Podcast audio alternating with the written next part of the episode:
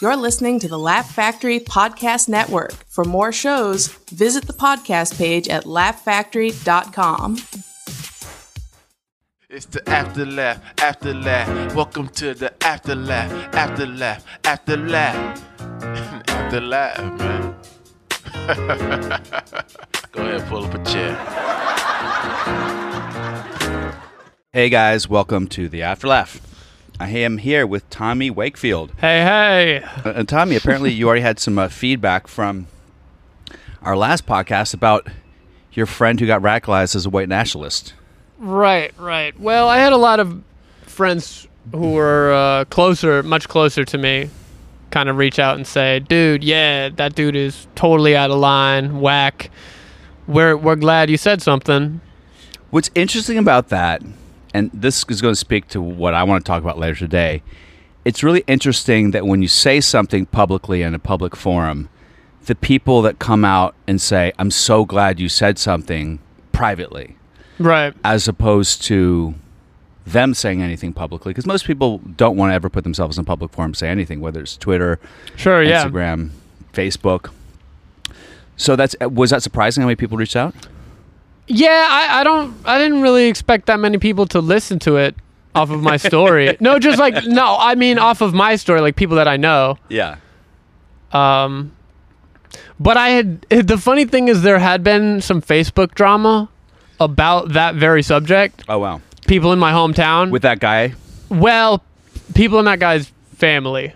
if you didn't listen to the previous podcast, uh, yeah, a friend basically became a white nationalist, a, a self-avowed white nationalist. Was there a group that he affiliated with, like a? No, I don't think it was that organized. I just think that he is being public with his views. Yeah. Yeah. And the shit is pretty whack, even for like people have this idea of the South, and there is definitely racism, but it's not publicly acceptable in that way. Especially, especially in my generation. Like I think maybe like people in their sixties in the South, it's different. But even my experience growing up, I felt like people in my grade Yeah. were at least a little bit more enlightened. Yeah. Just because we all we all grew up in the '90s, early 2000s, where, I mean, even it was pre super wokeness, so it was all kind of like everybody is equal, everybody is kind of. Uh, everybody should be treated as an individual. Everybody, you know, like real hardcore the the sanitized white version of MLK philosophy. You know what I mean? Yes. Anyway. The safe version of of wokeness. Yeah, yeah, the safe safe MLK. you know, the truth is, I don't know if there's much of a geographical difference in terms of where race this, racism really lives, because I think if you go up to the upper echelons of L.A. New York, there are a lot of people out there who are on the sh DL super Republican and super racist. and kind Totally. of like there are a lot of Republicans in L.A. who keep it way under wraps because they know that's going to be the end of their career. Which is crazy to think that if you're a Republican in LA, that's the end of your career. But that's yeah. that it kind of is true, you know. So I think that um Ah, there's a lot of successful Republicans, but they they don't talk about it. That's the difference. You Oh, can yeah. be Republican, you just you're not really public about it. but if you're like James Woods and you come out as a staunch Republican, you automatically look like a Looney Tune. Sure. But I mean Clint Eastwood has a hell of a career, you know what I mean? Yeah, and he's still working. Tim true. Allen, Tim Allen, but he's also that, not without controversy. Both of them, you know. true. I mean, the Clint Eastwood talking to the chair incident was downright It was Wonky. crazy, but it was also an entertainment moment at a convention, which is rare. sure. You got to admit. My Um, favorite uh, moment from the RNC convention was when that one, one? white lady was just like she raised both of her hands in the air. She just seemed like she was on coke. Oh, and she was like, Kimberly Guilfoyle "The greatest country in the world," but she's like alone in this cavernous room, like she's delivering this speech as though there's a live There's a audience, but it's so awkward because there's so nobody even there. Well, it's funny because Donald Trump Jr. too looked like he was on coke. So the two of them were just doing rails before their speeches, like ah, Donald Trump Jr. is such a weirdo. He posted like a minion meme. Do you know the minions? yeah. He posted a meme with a minion on it on his Instagram page that said, uh, uh, "Sorry, I was born perfect, not awesome." I was born perfect, not awesome. Sorry, I wasn't born per. Uh, yeah. I don't even know what that means. Neither do I. I mean, it's just like the dumbest, like, uh, like forty year old mom, white moms to going to soccer practice meme. Yeah. that is like seems very out of touch. The funny thing about being a Republican nowadays too is it seems like your option is to keep quiet or just say I'm wearing the black hat and I'm going to enjoy being a villain. And I think Donald Trump Jr. is like, "Fuck it, I'm going to grow scruff and I'm going to be a villainous guy." The and have fun whole with it. Trump family is leaning into villain. Only Ivanka tried to act like she was above it. She's like, "No, I'm a feminist. I have a business. I, I'm Yeah. a successful woman in the White House. Yeah, and who knows what her private image is. Why aren't you happy for me?" Yeah. I love the fact that people have turned to Melania now because there's a long time. This poor woman who's under the thumb of Donald Trump, they're like, oh no, she's also a nut job. Um, of course she is. I- I don't you don't marry Donald Trump. Like, well, maybe his good side will come out. Mostly. I feel no sympathy for Melania. Yeah, Like, I know. People did for a long time now. They're like, ah, fuck that girl. It does suck for her that she definitely didn't get what she signed up for. but I'm not like, oh. I know. I know.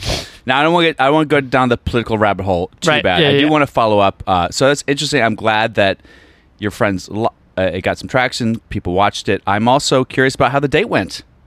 We always have a follow up about Oh, dates, good. Tommy. Date went well. Yeah, Sealed the deal, baby. you sealed the deal. Yeah. So now you're boyfriend girlfriend. yep. Actually engaged. you're engaged. Mm-hmm. Oh, cool. Are you gonna invite me to the wedding? You didn't even mention it. Well, Um, uh, I'm trying to have so- sex for the first time as soon as possible.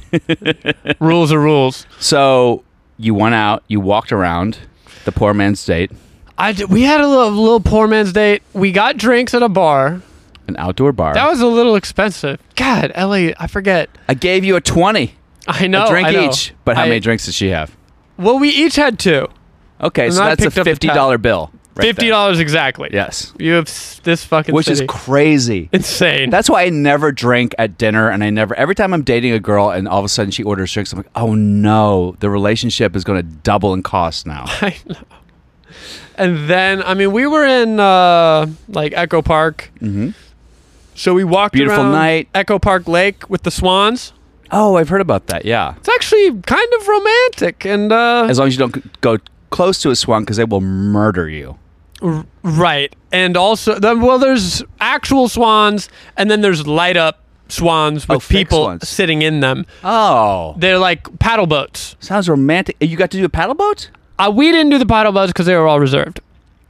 But they swans have these like Christmas light Mm-hmm. string lights on them, so they're all lighting up, and there are people paddling around, and there's a bunch of benches, and so we were walking around the lake, which is nice, and we sat on this one bench, and there's rats. There's also rats because it's the fucking city, and so you can see the rats and the ducks and the swans and the lights and the night lights Just nature. you know, and you know, we smooched. Full moon. I think that was a full moon night. I don't remember. It was bright. Yes. We snuck a few smooches in as the bikers got went by. You know what so I mean? when you say we snuck a few smooches in, because obviously you go to sit on a bench, it's smooch time usually, right? That's the In cue for the smooch lake. time. You're in front of the lake. nighttime, You're on a bench. You're Yeah. not going to talk about your taxes. So how does how, in 2020 as a super woke of Fairfax person, how do you go in for the smooch? You don't ask permission for the smooch. You just kind of do the 90% lean, or what do you do? Oh, I'm trying to remember. I mean, well, initially you put the arm around her and you kind of feel the vibe out. And you look out. This is beautiful. this You're is beautiful. At the swans. How how nice. and you know that the second you turn your head, or the second she turns her head, there's the cue, right? right. So Okay. you kind of you know you turn the head, you feel the vibes. Yeah. Uh, it seemed wide open. Yeah. I usually wait a little too long, almost always, You've told me this before. and that's not me being woke. That's just me being kind of Nervous. anxious. Sure. And uh, so you know, I waited a little too long, and I was turned like, your head. She turned your head. I also don't like kissing people in front of the in pu- in the public eye. in the public. Where like I don't like strangers in seeing public. me making out. I'm a little Yeah, I awkward get that about it. But it's night. You're at a lake. You're on a bench. There's not that many people around. I can't. Not that many it. people, so I'm kind of looking both ways, waiting for a moment, and uh, let's just say the moment came. The moment came, and good. and kids- then I came as well oh no, in my Tommy. pants. No, Uh, yep, no. I came in my pants. Shut up, Tommy. No, have, you ever, have you ever come in your pants before? I know you said that you had some stuff with the PE, but never. Oh, I mean. I'm the PE. I got full physical education, yeah. but That. So you smooched, and that was nice. And then back to the apartment. back to your apartment, her apartment. Hers. She Good has call. a studio. It's really nice. Yeah. We By were getting along famously. She has a record player. Oh, cool record vibes. player. Oh, she's so hip. Does she have We- a nose ring?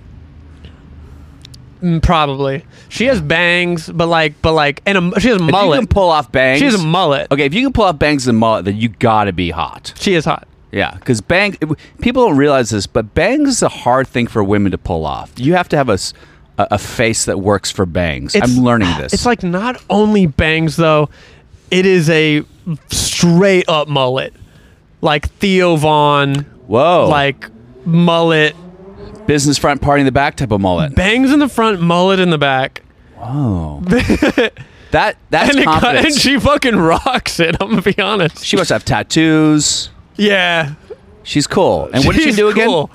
Uh, she edits, but she also plays music.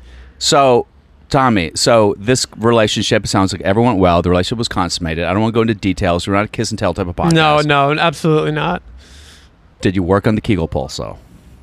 I didn't. God damn it, Tommy. But you were happy with how the night went. How the It physical went connection- well. You know what? I feel like the maybe the last few times I had sex, I kind of phoned it in, or like I wasn't, I wasn't really on my game. But I feel like I did a good job. Good And job. the- you- Did she go for a high five afterwards? Because this is a thing that no one likes. To, so when a woman looks at you and she like high fives you, that means it's her way of saying, "Good job." it wasn't like a high five, but I could tell I did a good job. Good job. I'm you very can proud tell of when you did a good job. You could tell. you can always tell like like um and I feel like the past couple times I didn't do that great a job, I could tell.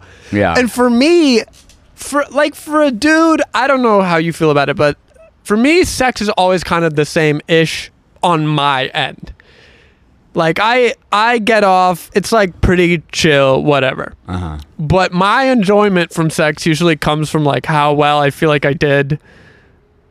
Like That's if part of it, I do a good job, I'm like that's kind of a rush. Sure, I get that. That's exciting. It's more like I won a soccer game than it is like I came. yes, of You know what I mean?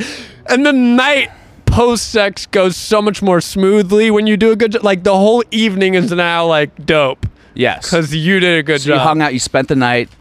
nah, I went home. Home, you I did shit. go home. Um, but you talk the next day. Things are cool. Things are yeah, moving we'll forward. probably hang out again. Oh, look how you got all casual and cool all of a sudden. Yeah, you know, we'll probably hang out. It's exciting, Tommy. You've been like a fucking. You've been like a, kind of like, I don't want to say a ne'er do well, but a little bit of a sad sack these days with relationships. And You sound like you're in, your skateboard's on point.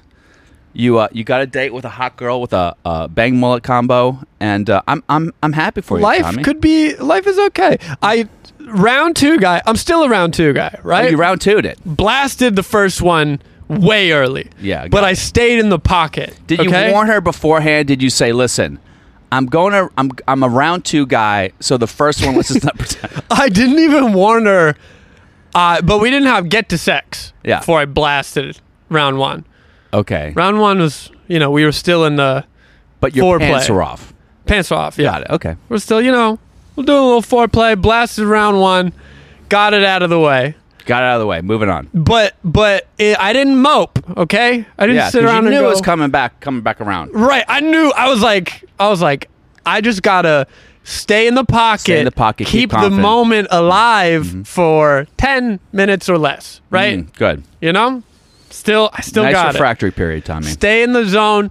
Maybe go down. You know what I mean? Mm-hmm. Maybe shadow box a little in the corner. Maybe whisper something in her ear or something. I don't know. yeah, Bada bing, bada boom. One thing leads to another. We're back. We're back, baby. we're back, baby. and we're we've got that that post cum numbness, right? Yes. That round two Power Yeah. up. Now round two, are you a round three guy? no. No, no. But if I do a good job in round two, I, yeah, I hold it. Round Round, three, round three. Yeah, that's another down. man. That's Yeah. that's some round three is on some drugs or something. I'm years away from round three. Yeah, I couldn't. I've never. Well, maybe maybe one day.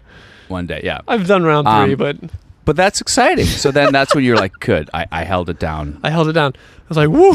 Yeah, thank God the round two. Thank God. Yeah, that's interesting, Tommy. I'm not a round two guy at all, as we've talked about. I'm round one with brakes and, and electrolytes and potassium.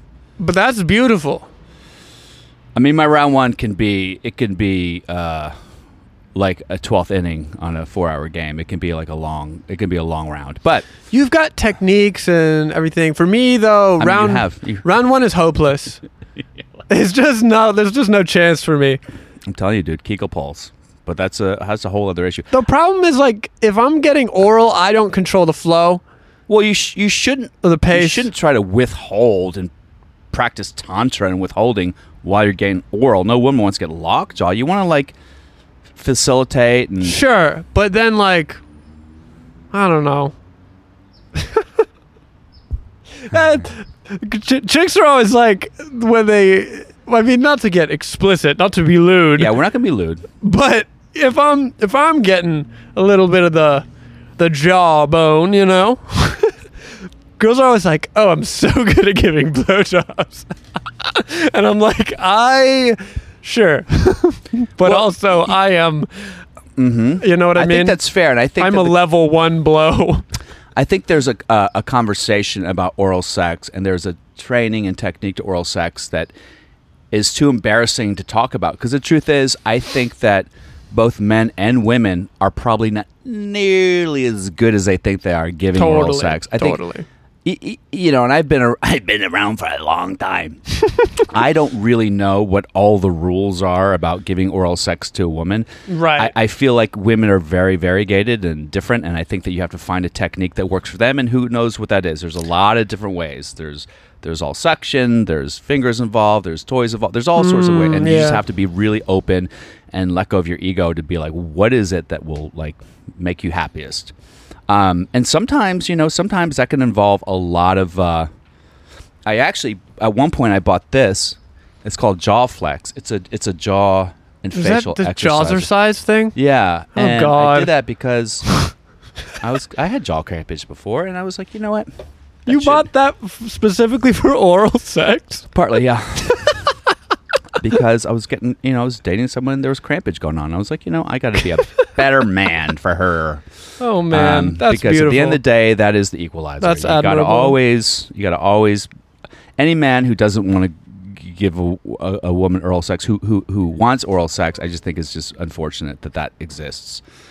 That there are men who won't do that if a woman wants it. I think Yeah. it's a shame. It's a shame because I think that for both sides, there's a lot of uh, past issues and ideas of subjugation, domination that people are working through that they don't want to submit to. Like I know a lot of women who don't want to give oral sex because they feel it's demeaning, and some men feel it sort of is emasculating, and both of those things are wrong with your right I don't think it's emasculating. Sometimes if I don't know a lady that well and the vibe is questionable, I get a little sketched out about like protection. I'm like I'm like am I subjecting myself to the to the demon spawn? Am I to wake up Are you tomorrow talking with about a on oral? You're worried about disease? I don't kind of sometimes Interesting. I've never worried. I know they have dental dams and stuff. like I've never worried about disease. I would oral. never wear protection.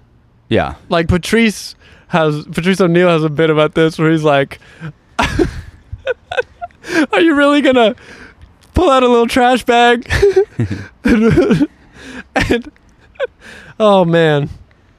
I'm not gonna insult my way out of some pussy Yeah. because I was trying to be cautious. You know what I mean? He said I would rather die than than lose out. You know what I mean? Yeah. But anyways, what am I talking about? yeah, I know. You, you you caught yourself there a little But bit. but So- sometimes yeah. I uh sometimes I'll be like, eh.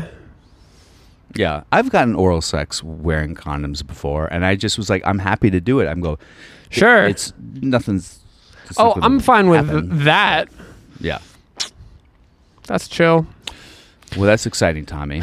Um, now that we we're on the subject of, of, of sex and everything right now, Each um, is a new Rubik's cube. You know. It really is. And I think that A, men have to realize that, and women have to also realize that because women, I think a lot of people have a point of view and a perspective that's their own that they think is the panacea for everything. They think that their perspective is the, the reality of how it works.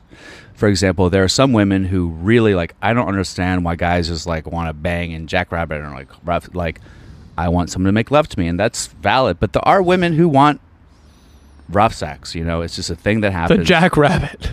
Um, there I'm are quick women like a jackrabbit. There are women who don't want to go that long either. You know, so I think True. it's you just have to. There just has to be communication without embarrassment and without ego. And I think the older you get, the less you're, you just realize, like you said, it's a Rubik's cube, and you just have to be open to what the woman wants and what will make her happy. Because at the end of the day, sexually, the role is to make the woman happy. Because the men will be happy. We'll be happy. We're And some there. girls, some girls are sensitive like a hot stove. They're like, oh, oh, Yeah. Oh yeah. Huh, yeah. oh. And sometimes huh means don't do that. sometimes it means that's great. You Right, like, right, right, Is right. that a good huh or a And then some girls are just like, yeah, do whatever you want. I've been here, there, and back oh again. Nothing's gonna make me feel anything at this point. Yeah. So I think I, I think that makes that's kind of the fun is just discovering someone else's wants and dislikes and.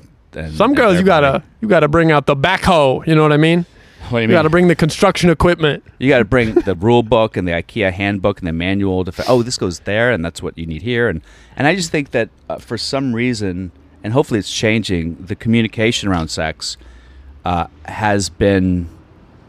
It's.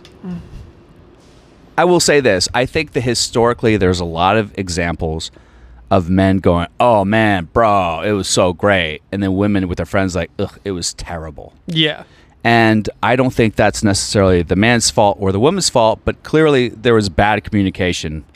And and I think that men should be given a chance with communication. And as a woman, you should be like, this is this is the deal. I think the older women get, the more they're specific about what they need and what they what they don't want, and you know, Totally.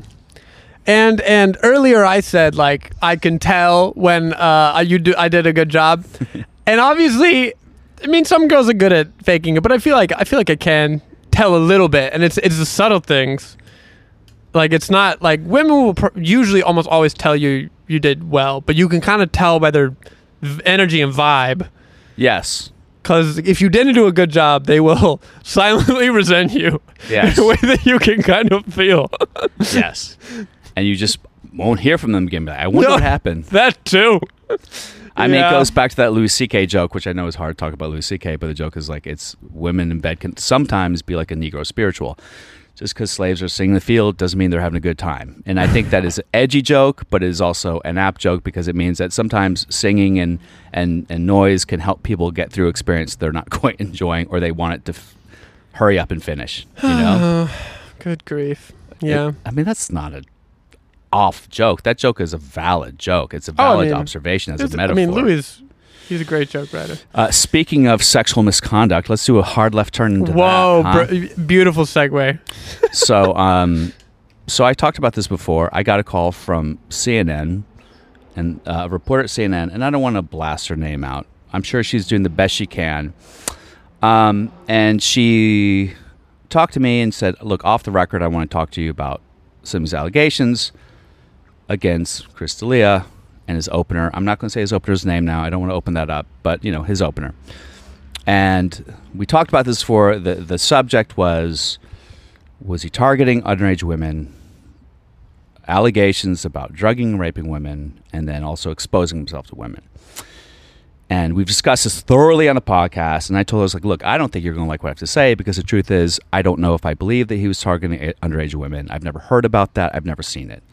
In terms of exposing, some, uh, ex- in terms of uh, drugging and raping, I've never heard about that. I've never seen it. And I don't know if I believe it either. In terms of exposing himself, the only thing I say is I know that he would expose himself to guys as a joke. And the women who went came public about him exposing himself, I would tend to believe these women just because I don't see the motive. They're not comics. Uh, blah blah blah blah blah. And I said, and that was basically the extent of it. So she calls me two days ago, and she says, and I haven't heard from her for two months almost, right? And she calls me. She goes, "So, uh, let me tell you what's going on." And she said, "Here's the quote." I, want. I said, "Well, what's a quote you want to use?" She goes, "The quote is, when the Me Too situation was developing, a lot of people thought, well, what about D'Elia? Because he was very profligate with women and had sex with a lot of women. And would you have your name attached to that quote? And I thought, if this is something that you feel that you need because you feel women's voices aren't being heard and that it'll really help sort of flesh out and flesh out a much deeper issue that is thoroughly vetted and through CNN standards, then I don't mind putting my name there because that's a pretty neutral quote. That's and I pretty don't. neutral. I mean, I've gone to Chris and said, Chris, aren't you worried about me too? It's it, I, so I feel like I, I'm a man of my word. We talked about it. Fine, right? Yesterday, an hour before the article comes out, she goes, "So I want to read back the quote." I said, "What's the quote?" She goes, "The quote is during the Me Too stuff. Um, a lot of people were like, "What about D'Elia?" Because he was very profligate with women, had sex with a lot of women, and exposed himself to a lot of women. And I said, "Whoa, whoa, whoa, whoa, whoa, whoa, whoa, whoa, whoa, Chloe, I never said that. I've never seen him expose himself to women. I have actually." have heard like third hand, fourth hand stories about it, but I've I've never seen it. I only said that I believe these women because their accounts were verified by the hotel and by their fiance Yeah. and blah blah blah. So I just said I just believe these women. Mm-hmm. That was really the extent. She goes, "Well, uh, I mean, I said." I go, "No, Chloe, that's not what you said." She goes, "Well, I was washing dishes, putting my son to bed," and she kind of was backtracking. Did she already put it out there? So I say, can you indicate that I've never seen him expose himself to women or even to men? She goes, hold on. Let me, I got to talk to the powers that be. She calls me back two minutes later and goes, oh, it's too late. It's going to publication. Oh, what? So I go, well, Chloe, that's not what I said. Well, she, she goes, well, you talked about this other stuff. I go, Chloe, the only other stuff I talked to you is about off the record. And you told me that anything I would say, would quote, would be 100% on my, I go, and you changed the quote. And she goes, no, I said. So I was like, wow, she's not being dishonest. She's not being honest. Yeah, that's So it goes Really out. I still, I still feel like, okay, whatever. It's not that big a deal. It does change the whole arc. If you were to go like, okay, Bill, like Bill slept with a lot of women, so I don't know, maybe he's worried about it. And you're like, Bill slept with one and exposed his penis to a lot of women, so maybe it's a completely different sentence, right? yeah. So I mean, a hundred percent. And she just exposed threw. his penis. I mean, isn't that the Louis thing? Like people are taking that pretty seriously, right? Yeah. So I kind of go, wow, you really. I said, I feel like I've been dosey doed. I told her, I said, I don't think this is right. I feel like you've been. And she's like, no. And she just went on and on and on about how these women need support and how like no men would go public.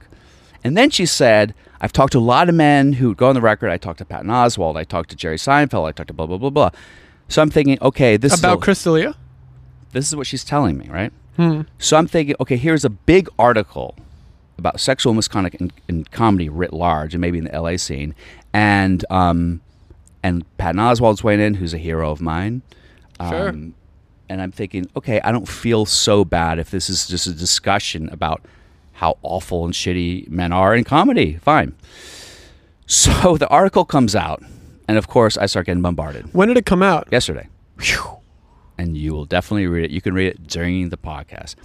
And the, and it says CNN? Actually, you know what? I'm going to read it right now, man. Okay. I'm going to read it right the fuck now because um, Oh yeah, yeah, yeah, yeah. I talked to my manager about this.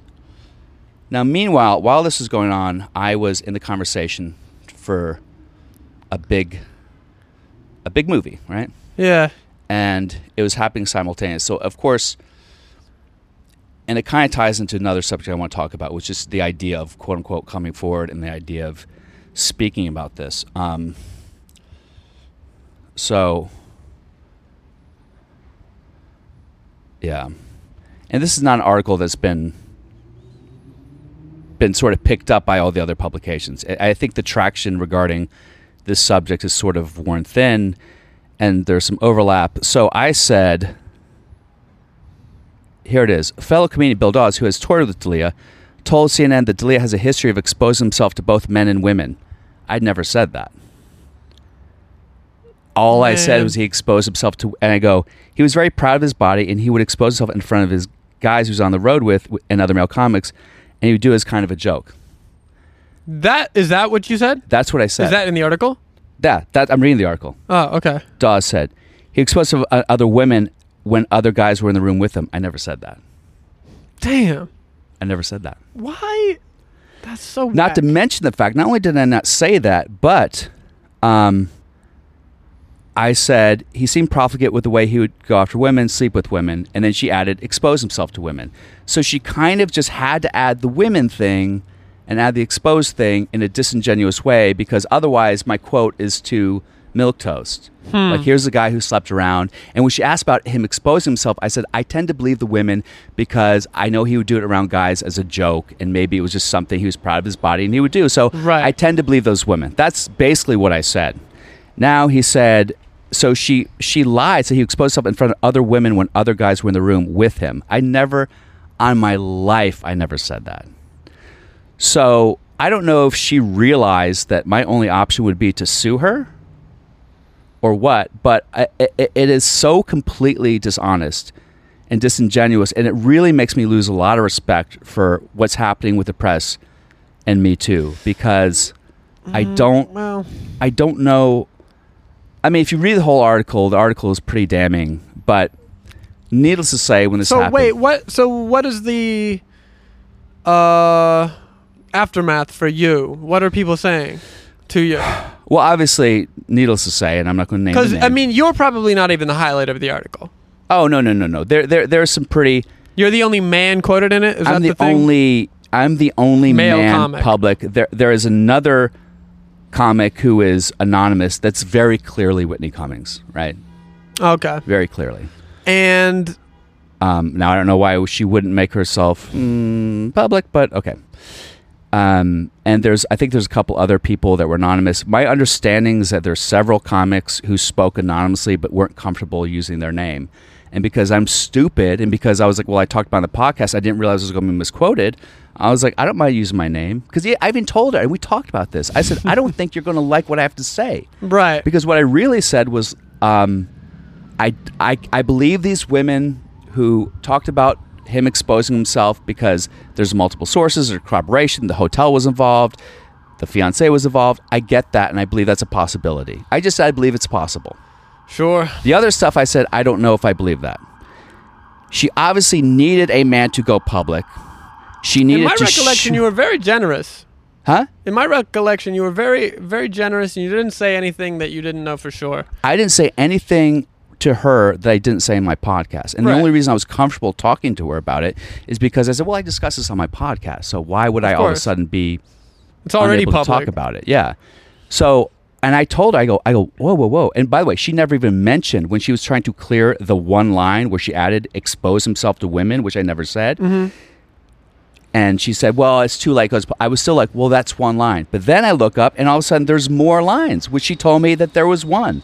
So either she's going to pl- pretend like I was confused, I'm a mother, I'm putting my kid to bed, and so uh, like, or Uh, it's pretty. It's shady just lying. journalism. It's I don't absolutely think shady. that you should use this and extrapolate it to the whole Me Too movement. But this individual journalist is definitely, definitely shady. I don't know. it's a real it's a shame because it seems if, if I said Bill Dawes says he believes these women, Chris was proud of his body and exposed himself to guys as a joke, like or Chris and Chris slept around a lot, so there was you know I understood that it was a possibility. Like that's enough.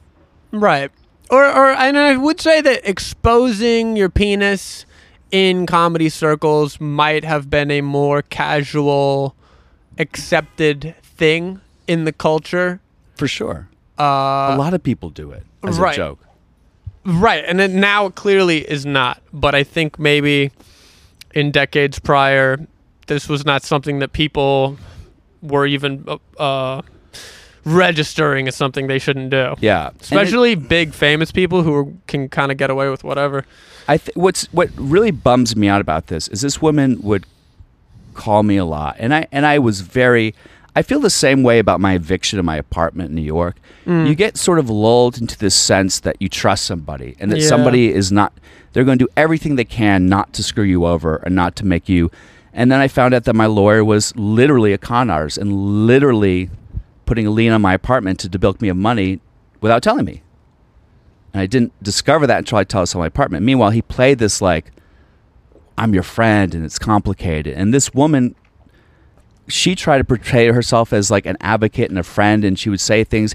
And I, I think she knew that I was going to sort of blanch at the way the article came out because she she followed up with like I want to put you on TV and TV and TV. and Here's some TV. Here's some TV. And she just reached out to all these producers. I think she thought of that as a form of sort of bribery to kind of like, hey, if I give you all this TV exposure, but I'll tell you, if I have TV exposure, I'm going to say my truth. Of course. And I'm going to say, I've never seen him do this. Actually, I've never really heard about him exposing himself to women. I've heard about him exposing himself to men. I do believe women when they say this stuff, but um, otherwise, you know, I, I- think that I was, I, I don't mind saying that. I think I was misquoted. It, it's really a shame because, oh, the, the upshot is this. Obviously, if anything, I mean, she manipulated you a little bit. for sure. You should maybe do the same in reverse, where you're like, "Yeah, I'll put me on TV. I'll say whatever you want," Uh-huh. and then you say what you really feel. Yeah, and I think you know, I, I, I think that.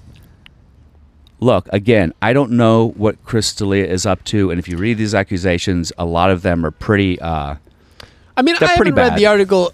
It could be that all of this stuff is very much true. So your additional quote barely even adds that much to it. If anything, the things that you are misquoted as accusing him of doing are things that he has done, yeah, which does not make her actions okay because No. misquoting you is wrong, point blank, period. But she clearly needed to have a man go public because no Hmm. other man would. Although apparently a lot of guys were willing to talk shit to her and say shit, but they did it anonymously, or they're like, please, or they changed their mind, or so nobody went public, and I just did it because I'm just naive or whatever. But I also really believe that she was going to use this one quote that was cleared yeah, by me, and then she added exposed himself, which I never said, and then on top of it, she added three more lines, which I never said. Other than the fact that I go, well, he would expose himself to guys as a joke because he's proud of his body, but like, that's all I know about him exposing himself. So anyway, what else? Um, people reached out to you. So a couple things. Uh, a, a few women reached out, and the the response was either a couple of them were like, "Thank you for doing that." Like women find it, and I go, "Okay, well, I'm not." Women, when you say women reached out, these are comics, fans. Got it. Um, a lot of a couple women reached out more, sort of like, "What's the deal?" Confused. Uh, I think maybe only two women really reached out to say thank you for doing this, but I'm not doing it because I'm trying to like. I just was of the stupid belief that if I spoke my truth that I'd spoken on the podcast or what I believe to be true, that um, what what could be the harm, and now I know. Do you think that um, comics will be angry at you? Absolutely. I mean, I think that there's gonna be a lot of male comics that won't fuck with me anymore. Let's see you as the enemy.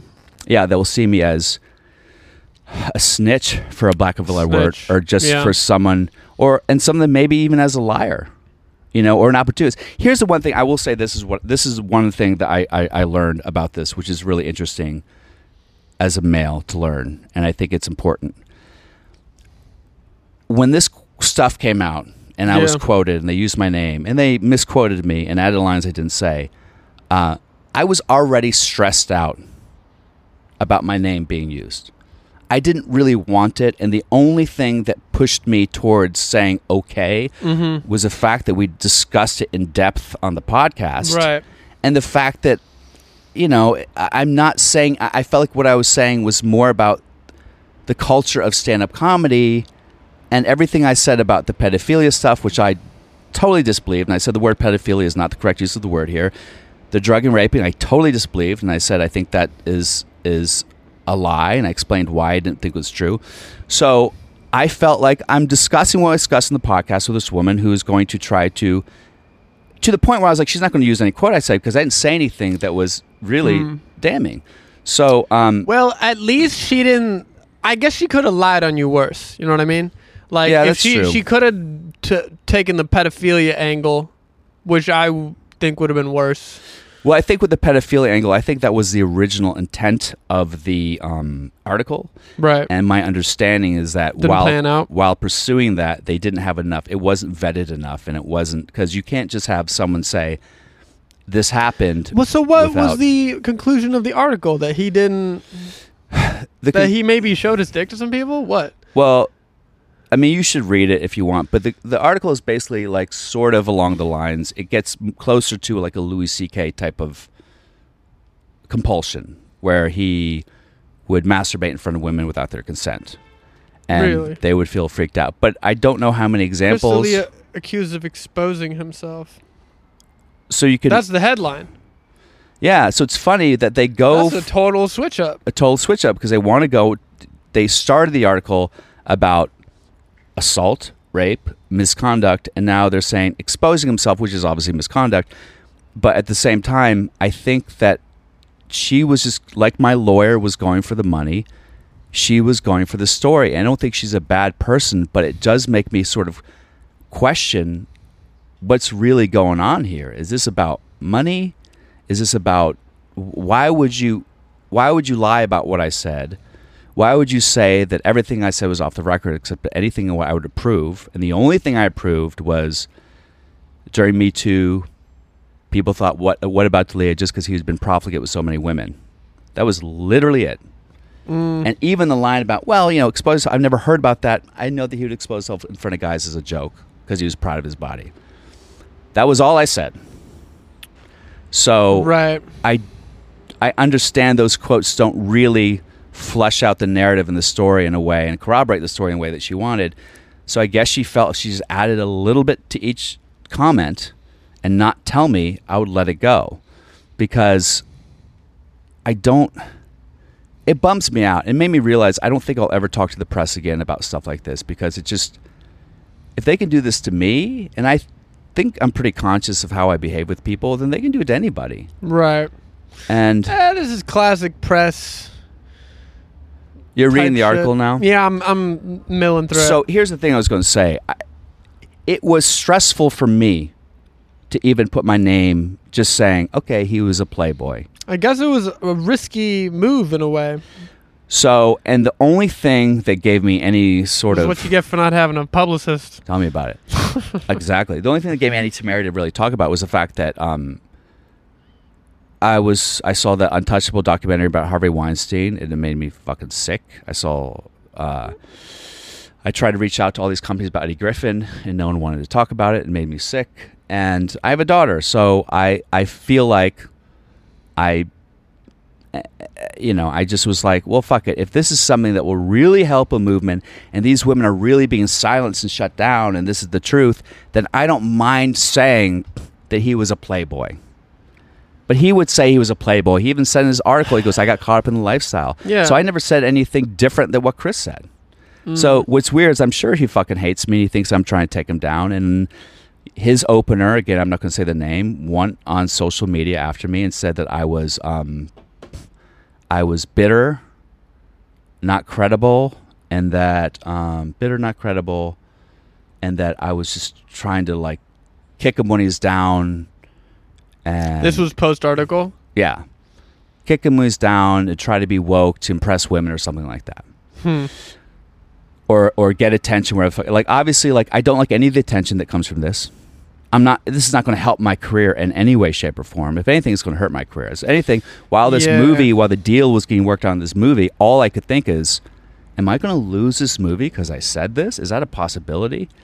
So it made me realize a lot of times when women come forward and they use their name, no one is coming forward and use their name in these horrific situations because they want attention or they want 50 minutes of fame. I just think that unless someone's a complete whack job, like Right. counting marbles in the corner crazy and demented, no one is Ah, going to come You are sorry. No one's going to come forward and say this happened to me and use their name because I'm telling you, you don't get celebrated for it. You don't get work from it. You don't get attention from it. The attention you get is mostly negative. And I'm a Mm. man who said something fairly innocuous, even though I was misquoted. This is fucked up. It is fucked up. So my only avenue is really this podcast and say, look, that's not what I said. That's she's posting something I never agreed to. And if she did, if I said even something even close to that, it was clearly off the record. But I would never say he exposed himself to women because I'd never seen that. And I told her, I said, Chloe, That's it's so fucked up that she would only read the quote to you when it was too late to oh change. yeah, I bet she didn't even. She called you back two minutes later. I bet she didn't even check on it. Oh, of course she didn't. Of course she didn't. She didn't even check. She called me on the it. night before, read the quote, and the quote said, "During Me Too, She hung up, thought." called you right back, said it was of too course, late. she took a beat. She washed a dish. She came back. She, she goes. Uh, she said, "Chris, D'Elia- people thought about Me Too just because he'd been so profligate with women." That was what I said. Now that doesn't say that he did anything illegal or there's misconduct. I just said he'd been with so many women. You open yourself up to the possibility of anything, if that's the case, and that he seemed like he didn't really care. He was sort of reckless with how he approached women. yeah, this is fucked up. So she dosey doed me, and I told her that. I go, Chloe, and she Damn, just they put you right at the end too. yeah. You're the you're the So- grace, huh? so people some women contact me sort of like what was this about? This is confusing. A good friend of mine was like Mm. why were you he goes your quote doesn't really it seems out of place and odd that all of a sudden like all these women and here's bill dawes going like yeah. But i never said that. So of course i get why chris's opener would hate me and talk shit about me because i did see this stuff. And maybe chris told him and said you know bill never saw this happen now, have I heard about stuff and I, have I heard about worse stuff? Of course I have. dude, but Chris does that probably fuming. of course, of you know, and I get that, and um, you know, I, the only the only thing that gives me any type of solace is I've heard enough stuff, not only in that article, but stuff that has been used that is that speaks to him having a serious problem. So I don't think that my But, um, sort of milk toast comment, as much as it wasn't what I said, is um is going to really be the issue for him. You know, he seems like he's got some stuff he's got to work out on his own yeah. because there are civil suits pending. There may or may not be a criminal suit pending. So I don't know. Um, so so I mean- this is the article. This is like the big article. It seems almost kind of like a miss. I agree Like, uh, it seems like they didn't really get him. Exactly because they were trying to get him. She told me that there were a lot of uh, people, a lot of women reaching out to her, a lot of people, but that because CNN, the vetting process and what they need to put out anything has to be so thoroughly vetted that the other allegations and accusations, there just wasn't quite enough proof. Because if Chris wanted to sue CNN, Why it wasn't up to the legal standards to defend that. In terms of like the vetting system? How did you slip through that? Why? You know what I mean? What do you mean? like they say that they can't use all of these other stories because there's not enough quote unquote proof but they're able to use your quote and misquote you I don't know. so that doesn't make any sense to me I guess the idea. like if they're being so diligent with everyone else but then for you they would just like the only thing I can say about that is the idea that because I said he exposed himself to men as a joke, which is in response to her asking me about.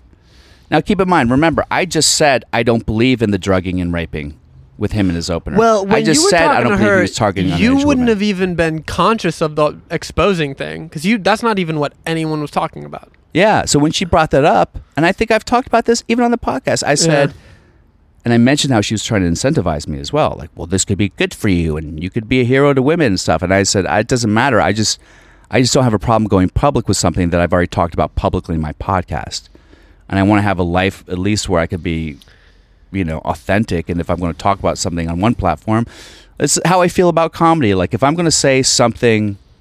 Right. I'll say and if I'll say it on stage, then I feel like I should say it on person or in my podcast. You know, So, so what are you gonna do about all this? I mean, the idea of suing CNN just seems crazy. Like, how am I going Totally. to sue I CNN? mean- like, why would I sue CNN? And the truth is, if you know what it sounds like to me, this is what it sounds like. It almost sounds like this. It's like bad optics to sue CNN. Of course, either. particularly now. yeah, You know. and then you would have people on both sides being mad at you. Oh yeah, I mean, I think already that's the case. But so I think that um, I um, so I'm not going to sue CNN. I already said Chloe, this isn't what I said, and she already was like, well, yeah, you, but but uh, you know, just. oh. Now, meanwhile, she goes, I have our conversation recorded, which she told me multiple times was off the record, multiple times. Mm-hmm. So I would never say that he exposed himself to men and women in the same room. I never said that. I just don't. I don't even see what that means. Like he's in his hotel room, like walk, like no, I, I wouldn't say that. I, I it just seems like an odd. And I'm mostly referring to stories where he would be as a joke, like come out into the, the bathroom, brush his teeth, like, "Hey guys, anybody want some uh, room service?" Hey, and he's just naked, and it's funny. Yeah. You know what I mean? So um, when I heard that he was exposing himself to these women, the hotel worker, and that there was it was thoroughly vetted and corroborated, I said, I believe those women because I understand that Chris likes his body and likes being naked, and I guess I could believe those women. So that was enough for her to take that and mutate it and make it this current comment. Like she just had to add, she just had to add, expose himself to women and men and women just to change the complete tone and tenor and direction of the line. Well, so it goes. So it goes. So uh, this is how this is what I think it is, Tommy. I think it's when let's say there is a drug lord or a drug dealer, right? Mm-hmm. Who's out there, and you know he's dealing drugs, and you've heard, but you can't catch him, You got to get him for tax evasion. or you got to plant, you got to plant evidence to be like, we got him. Uh, and I think it's that weird backwards morality. Like, well, if if the end result is taking someone down, she knows he did some foul shit, yes, but he she can't prove it. So yes, I hmm. think that she'd heard. From my understanding, she talked to dozens of people. yeah, and she'd heard enough stuff that she said we've got to follow through with this. Now, keep in mind, she's also the someone who who was maybe part of. Maybe that's just some shit she heard from someone else. He would expose himself in front of other women when other guys were in the room. Maybe that. Maybe she's like almost turning you into an amalgamation of all these I guess so. dudes saying shit. Hmm. It's funny because when this came up, a lot of people said, "Be careful." In the same way, lawyers go for the money, journalists always go for the story. Sure. Like they're not going to be. They're going to pretend they're best friends, and they're going to be dishonest. And I they just said, right. She's she's a married woman. She's got children. I don't get that vibe from. She seems very genuine, authentic, and she really, She's a really went out of her way to um, to make me fit a narrative. Now, look, if Chris is guilty of this stuff, as we talked about on the podcast, and he really is this bad, then. I guess I don't feel bad if they're going to misquote me. I mean, I'll always feel bad about that. It doesn't feel right. It doesn't feel like that's the way to go. But at the same time, um, if if she felt like she needed to sort of scapegoat me in order to get a story that she knew was true but didn't have enough corroboration, then I guess I'm fine. On the flip side, like I could set myself up for um, a, being sued myself for saying this when I've never experienced it. I mean, I told her, I said, at the very least, if you're going to say exposing himself to women, please say I've never seen that or I've never been around that. Yeah. Yeah. So and she was like okay i'll call my superiors and then she probably went and ran a lap and came back like oh sorry it's too late it's i don't know i feel like i I was taken advantage of I mean, this plays as a direct quote. of course it does It could have so easily been not in quotes, been like Dawes said he heard of other times where he exposed himself to women and he believes them. But That's fine. Instead, it's a direct quote as if you were We're in the there. room. Yeah. There. That's a very, very different vibe. and like i said i think she did this she followed up with so much like hey here's here's like television opportunities as a sort of um not bribery but i just felt like maybe I mean, did that sway you? Did the, The mention of TV where you kind of like, I mean, I tell you what, the mention of TV after I read the article made me go. It made me go. Um, uh, it made me go. chance to set the record straight? I said, "Yeah, I'll be honest. Uh, if I, because I'm not going to go and lie and Is that what you said? But you told her you would be honest if you went on TV. I haven't. Ta- I have not spoken since the article came out. I have not. I. I. I, I was already mad that she you gotta let her misquoted me. know, f- man. Yes. I was writing and I was like, what? I go, I want to make sure the wording's perfect. Now, I'm sure she's smart enough to know in the legal sense she's not going to text me back. Because then I can screenshot it. So maybe there's a way I can. Rec- oh man, I should record on the fucking podcast. Is it illegal don't to do that? come at her too hot. You know, no, Like- but like, you just gotta let her know what she really did. Don't don't curse at her or anything. Just just and then I heard that. Um, so most people who know me, and I, you know me, Tommy, mhm. it also doesn't really sound like me, right? No, I mean it's it's hard to in writing. Nothing. Nobody really sounds like anyone in writing. Yeah. But yeah, it doesn't really sound like. So another comic reached out. Goes, this seems a little weird, and I was like, yeah, man. I go, I never said that. I go, she misquoted me. I don't do. And then he said that she was part of the article about Morgan Freeman's allegations of misconduct, and she said that two of the women who were part of that article recanted, which makes me believe that these two women, uh, Or she did the same thing. Man, that's fucked. So then the question becomes like, what do I do? Because obviously she knows that I want to do the right thing and I want to be an advocate or whatever, but so I don't want to retract it, but I kind of feel like I want to retract it. Well, when people read these articles, they're looking for blood. They're looking for the most damning part. And this is not it, by the way. I mean, the opening of the article is pretty true. damning. So, and the fact that there's a civil, it just bums me out because uh, you know, obviously Chris, I'm sure hates me now, and I don't blame him. And I, and I, and and our our friendship was ish. You know, there was an acquaintanceship ish. We were cool again. Right. Um, I did not have a vested interest. I wasn't twisting my handlebar mustache like I'm taking this dude down. If anything, as you know from the podcast, I discussed how I'm not sure I believe in some of the allegations because I think that there's a lot of nuance, and I think that the word nuance has become a dirty word nowadays. Like everything has to be one thing or the other. He was he either he was a pedophile and a rapist, or he was clean. And I think that you know it was a different situation where we had a, a, a irresponsible sex addict who who m- may have made some people feel uncomfortable. You know. Um, Maybe they were underage. yeah, I don't, I don't know what the deal is. Apparently, there's another article coming out, but Another D'Elia article. allegedly, but who knows? I, I think there's an, another article coming out about comedy in general, and I said I don't mind speaking about comedy about in general. James uh. Who is that? He's this alt comic who does the. He did. He was on Conan a couple times. He did the Rubber Ducky. He did Uh-huh. um um like emails back and forth about a parking ticket. Uh huh. I've never seen that. Yeah. It was viral. It got like 14 million views. Jesus. He got accused of like triple rape. Another comedian, What does triple make me? Three different women? You mean? three different women accused Uh. him of uh, sexual assault slash rape while they were in college. How long ago was that?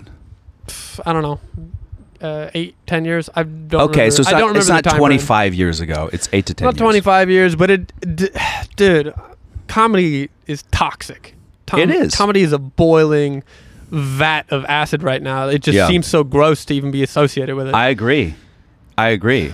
I think it's, and I, you know, if anything, because if I look really deep and I get really quiet, I go, well, why did you go for it, and why did you say anything? And like again, I had no interest in personally taking down Chris.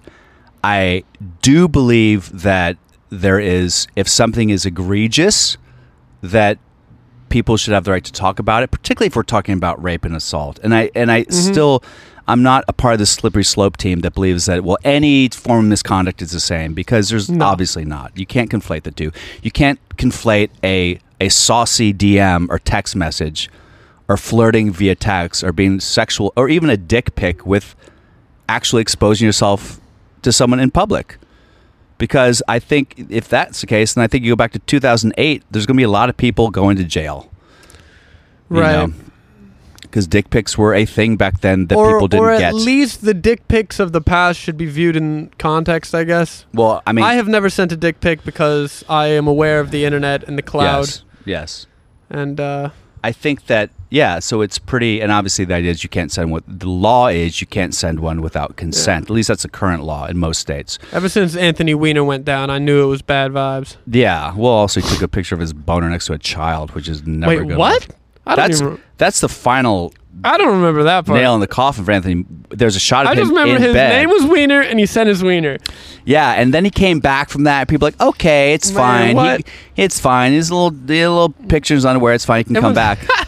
And What then, child, what and the then there's a picture of him in bed with like a baby. What? Now the baby isn't at his boner, but the baby is like Dude, near who him. gives a fuck? And he's like, "Oh, I'm trying to like put my bed, like I'm thinking of you," and he's got a boner. Dude, he's like what two feet. the hell? yes, and that was the end of Anthony Weiner.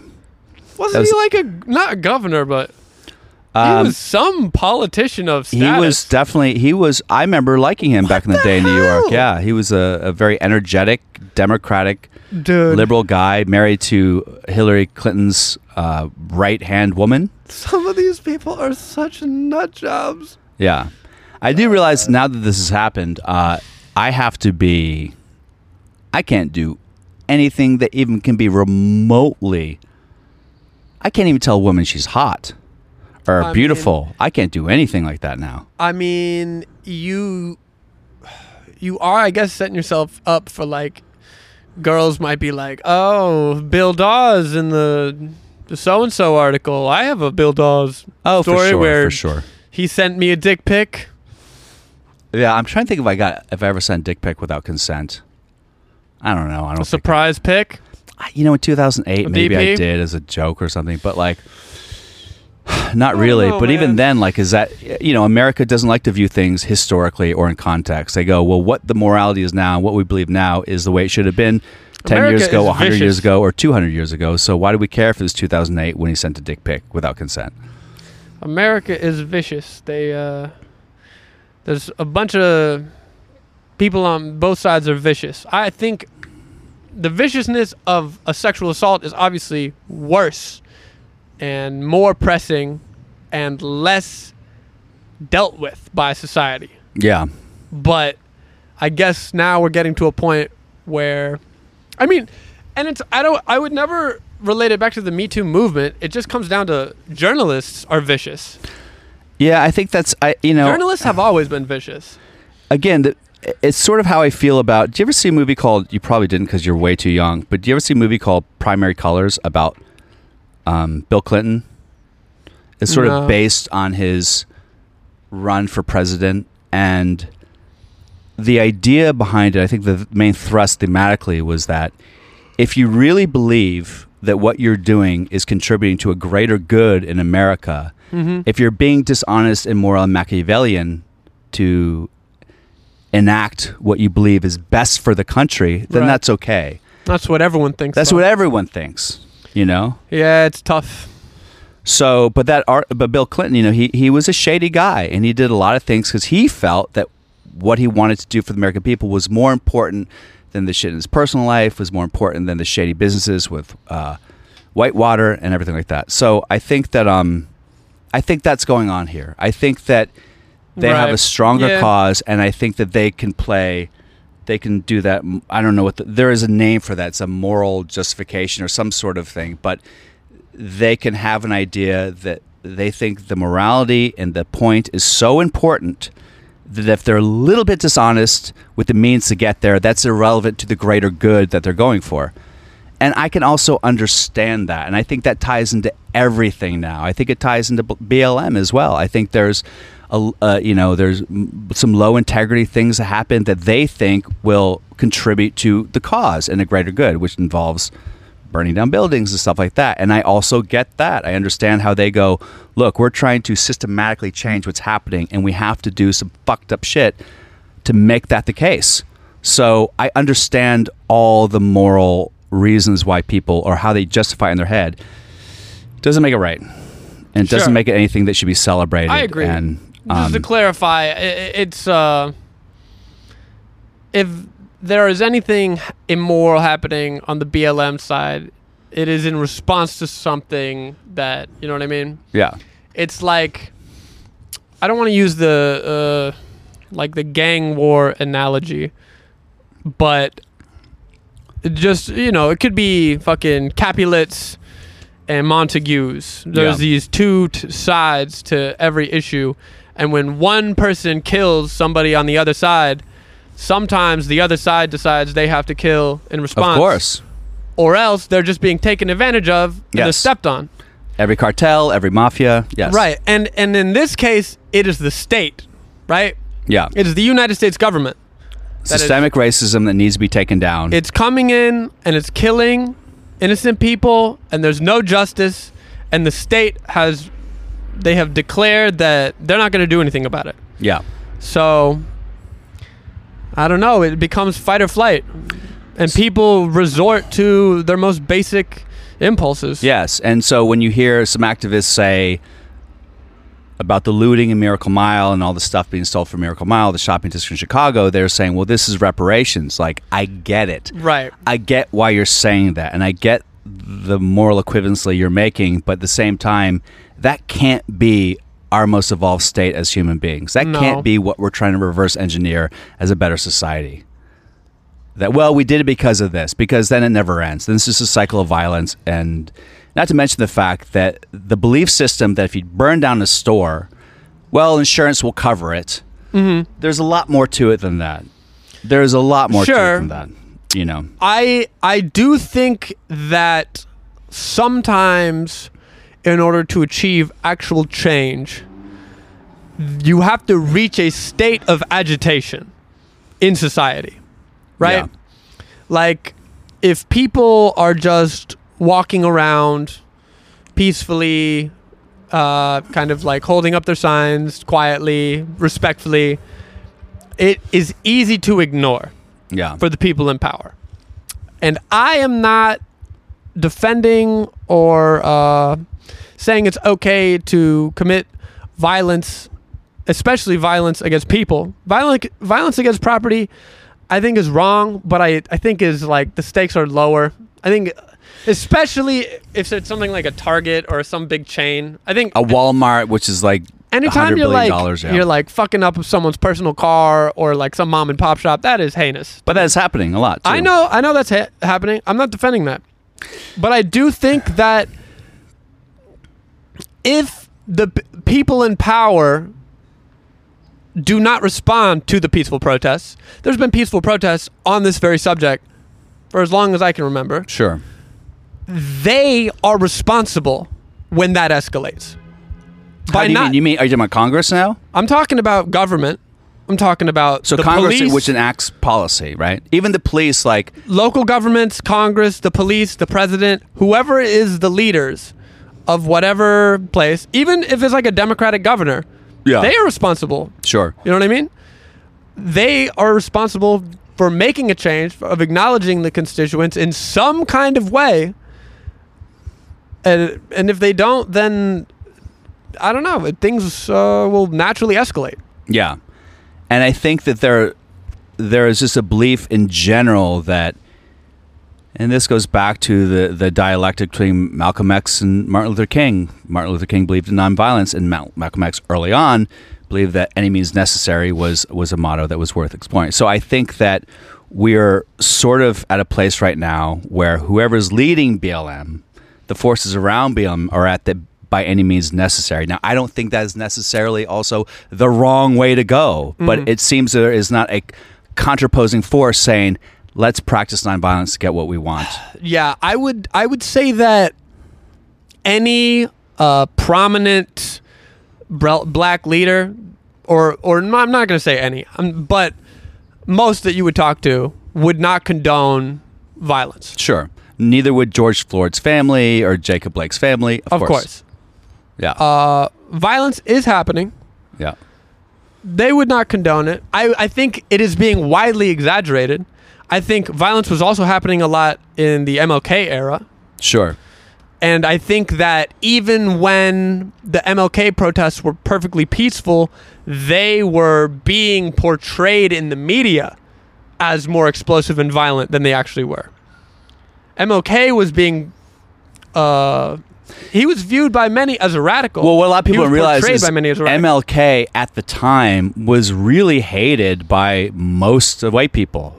He wasn't right, a lot of white people, Accepted. especially ones who are pro-segregation. I mean, Yeah, but even just general, the way that he was portrayed in the media, he didn't seem to be someone. He's not the, the character, the beloved figure that we look at now historically. At the time, I I, I don't think people realize how much opposition was there was to MLK. sure. You know, so as a matter of fact, I think there's a lot more um, confluence of, of interest with BLM and white people than there was with A- MLK and white people there at that time. It's also, I mean, LBJ as the president was open to change, Yeah, right? Trump, absolutely not open to any kind of change. If No. anything, he he has escalated things yes, by sending in troops, by having inflammatory rhetoric, by I don't know. So, uh, I don't know. Things look bad. I hope. I hope he loses. Whatever. I'm not saying that Biden getting elected will fix everything, though. It certainly won't. Yeah. I don't know. So I want to do a quick uh, moonwalk back to what we were talking about. Do you Yeah. think it's worth me reaching out to the reporter and saying I want a retraction on this? At least that first part, Mm. because at least that seems like a compromise. That to say at least what say would that look like? it would look like there's retraction. Bill Dawes want to make it clear he's never seen Chris D'Elia expose himself. Couldn't they just fucking edit the article? Like that would be so easy. It seems like. yeah, I like- guess so. That they could edit it and then have an editors note. this was changed on this such a day. Yeah, Right. They could at least do that for you. I think that would be worth doing. Yeah. But At least, at the very least, he exposed himself to other men. I never said men and women. So at least get rid of that. If you want to keep in the line about he exposed himself to women, like, fine. Like, uh, I never said that. But if you want to keep that in for the second part, fine. But I, to say that he exposed himself to men and women in a room when I never said that, right. it, it, it doesn't sit right with me. It it implies you were in the room. Of course. And you saw it. Sounds like I'm a liar. And if I were Chris, I'd be like, that motherfucker has been out to get me. And I he's jealous or, yeah, of course. I understand that. And it's a shame because Because you didn't do the after laugh. if yeah, well, I know I did ask him several times. It's a shame because you know what I told Michael knows. She's like, if that's what I was going for, dude.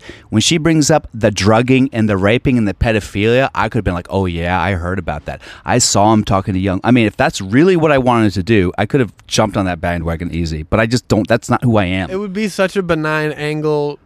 It wouldn't even be worth lying about. yeah. I don't know. So I don't know. I, I I feel like I should call her right now. Can I do that and record on the podcast? Shit. I Is that can. Uh, I believe in California you have to let people know they're being recorded. Really? Yeah, All right. Fuck it. I don't know.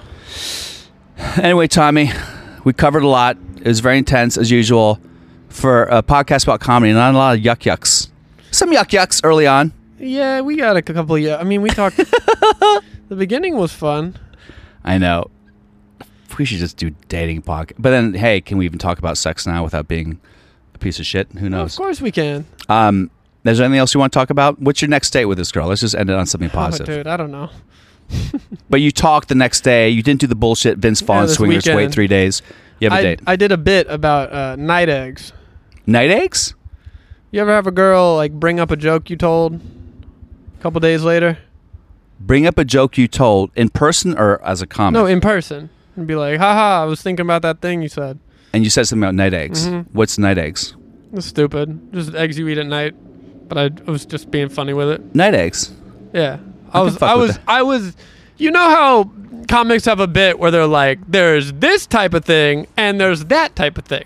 Yeah. Well, I was doing that with daytime eggs and night eggs. Yes. where I was, uh, you know, describing the the lewdness, the adventurousness, the excitement around eggs at night, Okay. and how it's a whole nother ball game. I don't. It's I'll not have a to bit. see it's not that. a bit. I don't even remember what I fucking said. Were you stoned? yeah. Did you do the weed before sex idea? Uh. Yeah. Yes. Good idea. I'm a big fan of that. Good grief. Um, All right. All right. So, So, that's. you're a social pariah now. I'm a social pariah. I'll never work again. All right. And I'm here on the podcast. I'll, I'll get to do some. pariah and friends. You know, what's so funny is that I'm going to be like, okay, so here I am. People are am. gonna be like, "Did you know? Did you know Bill was doing this?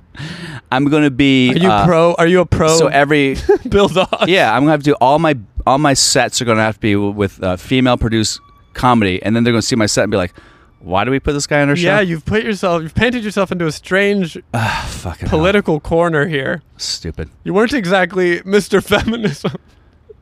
Yeah, Not I mean, I were, am. I'm not saying you're anti-feminism, but I just mean your act isn't like woke. yeah, I don't go It's out of like my way to try to dude be liked by you know. So I think that um, it's it's fucked. I mean, it's fucked up. I I gotta at least call her and be like, I don't Mm. really agree with what happened. I got a You know. caller too. You gotta call her too. You'd be like, you realize what this does to me as the producer of this guy's podcast? Oh man. yeah, I don't. I mean, I did reach out to his opener, and I did say, just so you know, the Yeah, I go the fact that I said to her, I go, I don't think you can use anything I said, and I'm sorry, you're not going to like what I have to say because what I basically said was I detailed the the ambiguity of a lot of this stuff about people DMing you on Instagram about women. Uh, being being drunk and wanting some sort of sexual congress when they're drunk and how confusing that can be. I, I never, I did not deal in sort of black and white yes or no issues. I dealt in like, okay, I think this is complicated, and if these women really have these allegations, it better be, it should be true and vetted and Really, corroborated. Bill, nuance in 2020. I know, You're out of exactly. your mind. All right, man. Well, thank you for coming, Tommy. I Yeah, appreciate it, brother. To be here. All right, signing off.